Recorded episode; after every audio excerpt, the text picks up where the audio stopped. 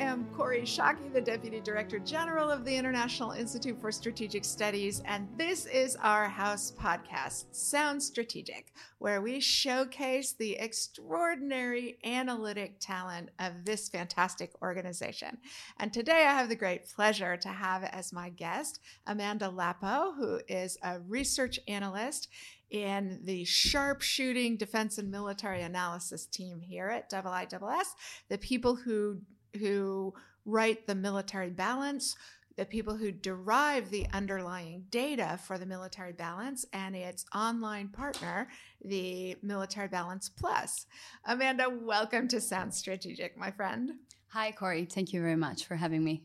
So I should have said that Amanda did her undergraduate work. She is Italian by nationality, did her undergraduate work at Luiss Guido Carli University in Rome.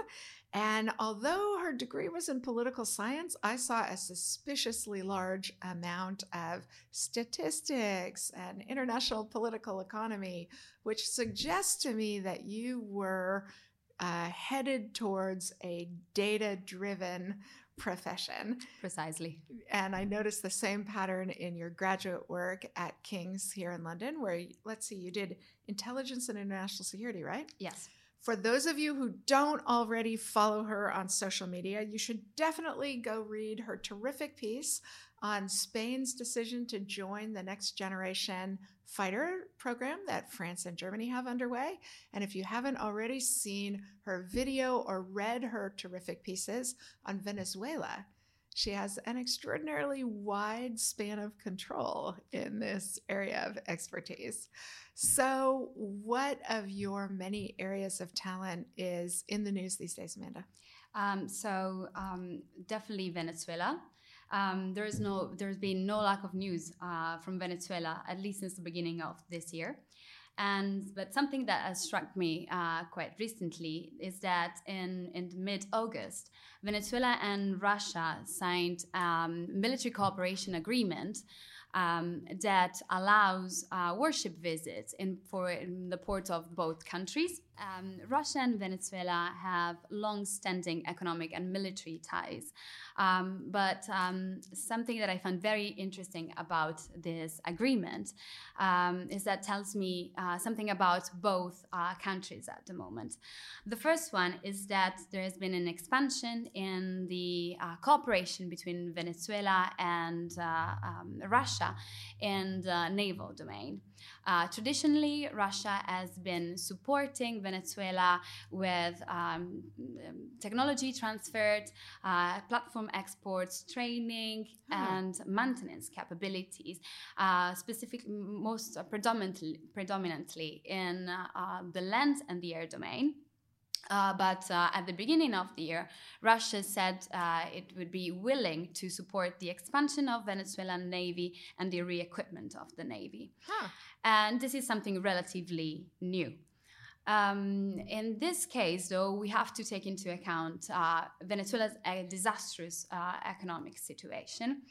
And this uh, also tells me that for Russia, probably this is more a political, um, uh, a political agreement uh, rather than a business partnership in terms of like uh, military industry and defense industry. Indeed, um, Russia, with this agreement in particular, will have access to Venezuela's port and have the capability to deploy in, in the region, uh, projecting power and sending a clear political message to the U S, especially in light of the rising tensions between uh, Venezuela and uh, the U S government. Indeed, at the beginning of August, um, the White House announced the action which freezing the property and assets of Venezuelan government in the U S, and of those of any individuals who assist Venezuelan official affected by the order. So a new round of sanction. Um, this, mom- this morning, I was um, reading Reuters uh, Venezuela, and I noticed that um, Chinese companies uh, were actually uh, thinking of halting their uh, crude oil loading from, from Venezuela because they were very preoccupied about sanctions. So although I think that our distinction must be made between a Russian private company and Russian state-run company, Uh, Russian decision to keep supporting Venezuela militarily and economically, I think it's a pretty strong stance at the moment. And um, this inevitably makes me think also of Syria. Um, Russia has always been um, Assad's ally since the beginning in, tw- in twenty eleven. And uh, supporting the uh, supported the regime, uh, even though uh, even when everybody thought it was about to collapse, and uh, this would have actually brought to, prevented the regime from indeed. losing the civil war. Exactly, and um, um, and they basically stepped in in twenty fifteen with a military intervention, and this some way somehow creates a pattern. Uh, pattern. Um, and uh, although the situation in Venezuela is different because we aren't talking about uh, a military conflict at the moment, mm-hmm. um, it, we'll actually see we can actually see how long, uh, how far, sorry, um, Russia will be able to go to support the regime and prevent a regime change as they did in Syria. So one of the things I learned from your work on Venezuela mm-hmm. is just how the regime keeps the loyalty of their military, that the combination of economic opportunities that aren't available to non-military people, and also the infiltration or placement of Cuban intelligence officers yes. throughout the ranks of the Venezuelan. So you have political commissars. They're just not Venezuelan. They're Indeed. Cubans who are loyal to the Venezuelan regime, Uh, watching for signs of political unrest. Yes. Talk a little about how that's playing out now that we're, what, six months into the the most intense phase of challenges to the legitimacy and to the power of the regime, of the Maduro regime. Yes. So um, Venezuela has uh, also um, long-standing military ties and um, with Cuba, not just with uh, Russia. And uh, I was talking to one of the Colombian defense attaché earlier this year, and he said um, that the Cuban presence uh, in the uh, Venezuelan army is actually quite a common thing that has been going on for a long time. Um, mainly, we're talking about um, advisory Um, in terms of like um, services provided by these uh, officers. Um, recently has been reported by very um, by several news outlets that these um, Cuban officers might be also infiltrated in the National Intelligence uh, Committee, which is a military uh, defense intelligence committee, uh, which is also allegedly uh, performing uh, torture and threatening the lives of the um, Venezuelan soldiers who are suspected Uh, to be um, plotting against the, the regime. So we have, as I defended before, a stick-carrot approach. So if on one side uh, the regime has been providing um, economic benefits, um, especially to the higher ranks in the armed forces, mm-hmm. on the other side it's been like monitoring the situation and prevent dissidents to Um, try to organize coups uh, or um, topple the regime. The government was very quick to crack down on a couple of independent military um, challenges. Indeed, indeed. Right? A few months ago. Yes. And how did you come to be working on Venezuela? Is that an extension of your work um, on naval assets? Like, how did you come to be interested in um, this? Corey, I have, I think, a good anecdote on this.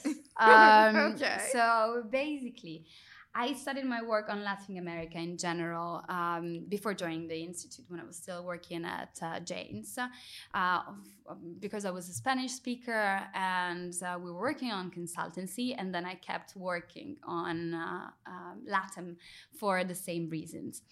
Uh, but the passion, let's say, for Venezuela uh, started more or less two and a half years ago. I was in Lima, Peru, by myself and with my huge backpack. And uh, I just came back from this beautiful uh, holiday um, tra- on, on the Andes, and we were just like trekking. And I left my friends behind. So uh, I've been advised at the time to just uh, ask for a driver because I was arriving by myself at night. Uh, Lima, it's a, it's a metropolis. So, of course, it's not the safest uh, place to be alone in a station at night by myself. And I met Renato, which was my driver. Uh, he was uh, the father of two, and his daughter lived in Venezuela, and she was studying medicine. And he said he was very concerned about the situation in Venezuela because, like, riots started at the time. There was violence on the street. And he was very, very concerned about the safety and security of his daughter. And um, therefore, I came back and I just started researching, researching. And I wanted to spread, let's say, awareness on this. And I found it very fascinating as well. Excellent. Um, and how did you get interested in defense analysis more generally? What drew you into this area of expertise? That's probably related more to my upbringing. Uh, my dad is a, be- a very big fan of um, military history. Uh, so I grew up with all these books on his, on the shelves in German, in English. Um, so I think it was a little bit inevitable. We had this, such discussions on at dinner table. So um, it just came naturally, I would say. That's fantastic. And what's your favorite book in your field? So I would probably advise to read uh, The Forgotten Continent, A History of the New Latin America by Michael Reed, who is um, the former editor of The Economist American Sections. Um, this is a revised version published in twenty seventeen. The original one was in two thousand seven. And uh, basically, this provides a good overview of uh, Latin America economic and uh, social landscape at the moment. Um, I quite like it because at the beginning of the book, the author sets a, quite an ambitious goal for its book, is, that is uh, not to find an overarching explanation for the problems uh, of Latin America in the economic and social realms. Uh, but to consider many different factors, including historical factors, institutional factors, uh, religious and economic, and try to surpass also dependency theories. Although, very good book on this, sorry, I'm adding another one, is uh, Open Veins of Latin America, written huh. by Eduardo Galeano. I don't know that one. It's very good. Of course, it's like, it as I as I mentioned, it's just considered mainly one side, so dependency theory rather than the broader picture, but it's uh, a very histor- good historical overview. Um, so, and has a, this book has a very interesting chapter on Venezuela in particular. So it starts more or less from the nineteen seventies, when Venezuela was one of the richest and most modern countries in Latin America. And it outlines how um, basically the government uh, failed at uh, diversifying the economy and relied too much on oil export. Uh, even now, before the crisis, um, oil export represented ninety-five percent of Venezuela overall exports. It's a lot of dependence on Indeed. A single aspect of the economy. Indeed. And then it also analyzed uh, what happened, the role of the military during Chavismo, even right before that with the first military coup in nineteen ninety-two, in which uh, Chav- to which Chavez uh, took uh, part. Uh, and the failed coup in two thousand two, and it makes a very fascinating point saying that the two thousand two um, coup failed because um, the Pedro Carmona, who was actually leading the coup, failed at um, conquering the um, basically the troop um, alliance. So like the um, and so he was just basically supported by the generals, and this wasn't enough to actually topple uh, Chavez. And more broadly also how uh, Chavismo uh, short-sightedness in terms of economic reform increased inequality in the country. You know, I've always loved the comment by the former Saudi uh, oil minister who was arguing for diversification of the Saudi economy fifteen years ago, who said uh, that the Stone Age didn't come to an end for lack of stones. Indeed. And the oil age isn't going to come to an end for the lack of oil. Yes. That, that energy-producing countries ought to all be desperately paranoid about the alternative energy sources that human ingenuity is creating all Indeed. Around us. I, mm-hmm. I agree. So what's the conventional wisdom in your field that's wrong? That's a very complicated question, I would say. Um, so basically, I would argue that people tend to underestimate how politicized and polarized uh, society is in Venezuela. Um, on one side, you have, of course, people who are actually um, either benefiting from the regime, and they're part of it, and uh, people who benefited from like Chavez and, and Chavismo in general policies, who are still supporting the regime. And on the other side, you have, of course, people that have been most impacted by the crisis that flee, fled the countries or live in very poor uh, condition. So I would argue that um, external actors have to be very, very careful in every, any sort of external intervention. It can either be sanctions or we're talking about something more um, full, full on.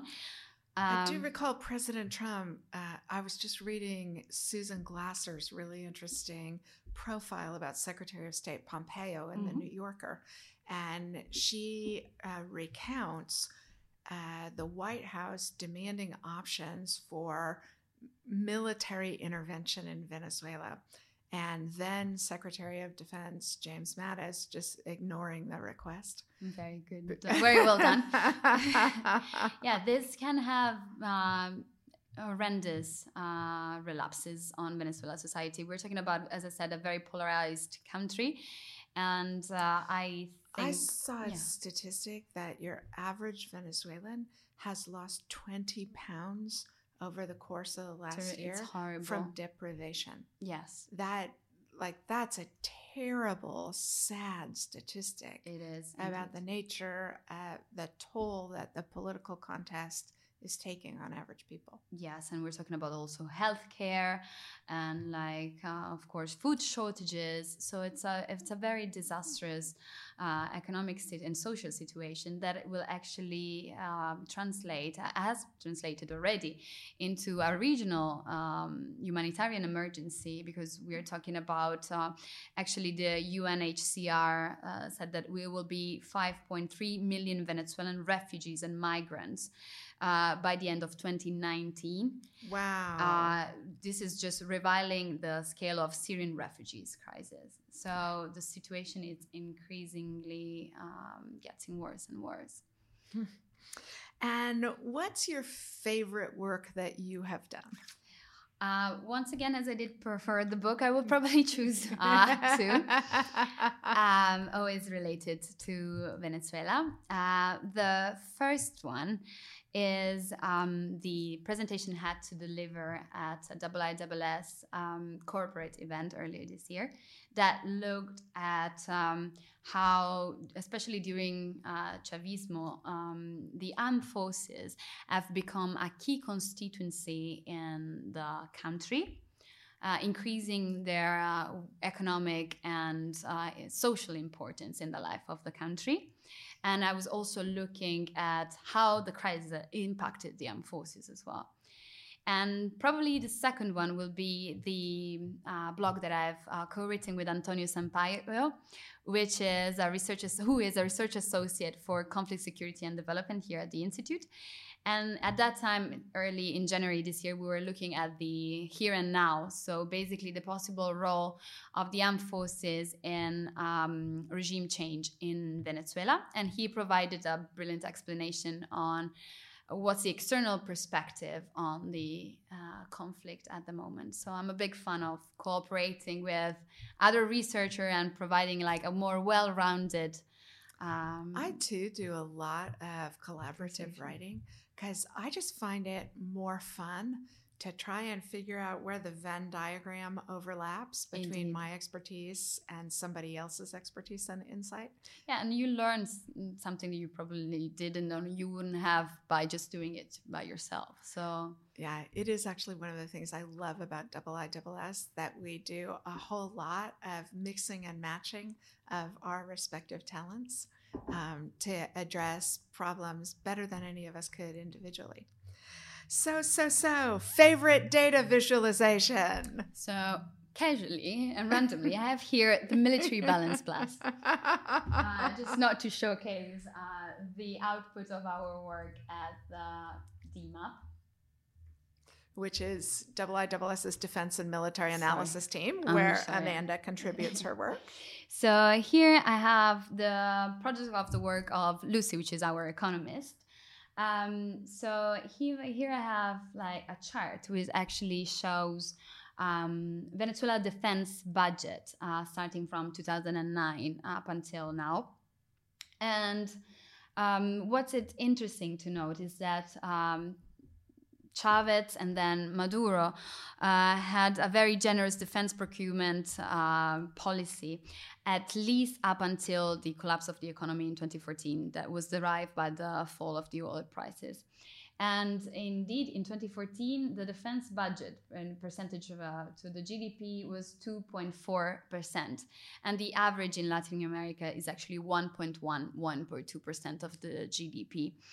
Um, so this um, had um, a, an impact on like the morale of the soldiers back in the day. So you're providing them uh, some like good equipment, um, especially in that case for the National Guard, the law enforcement, and they were actually overhauling aging pieces of equipment.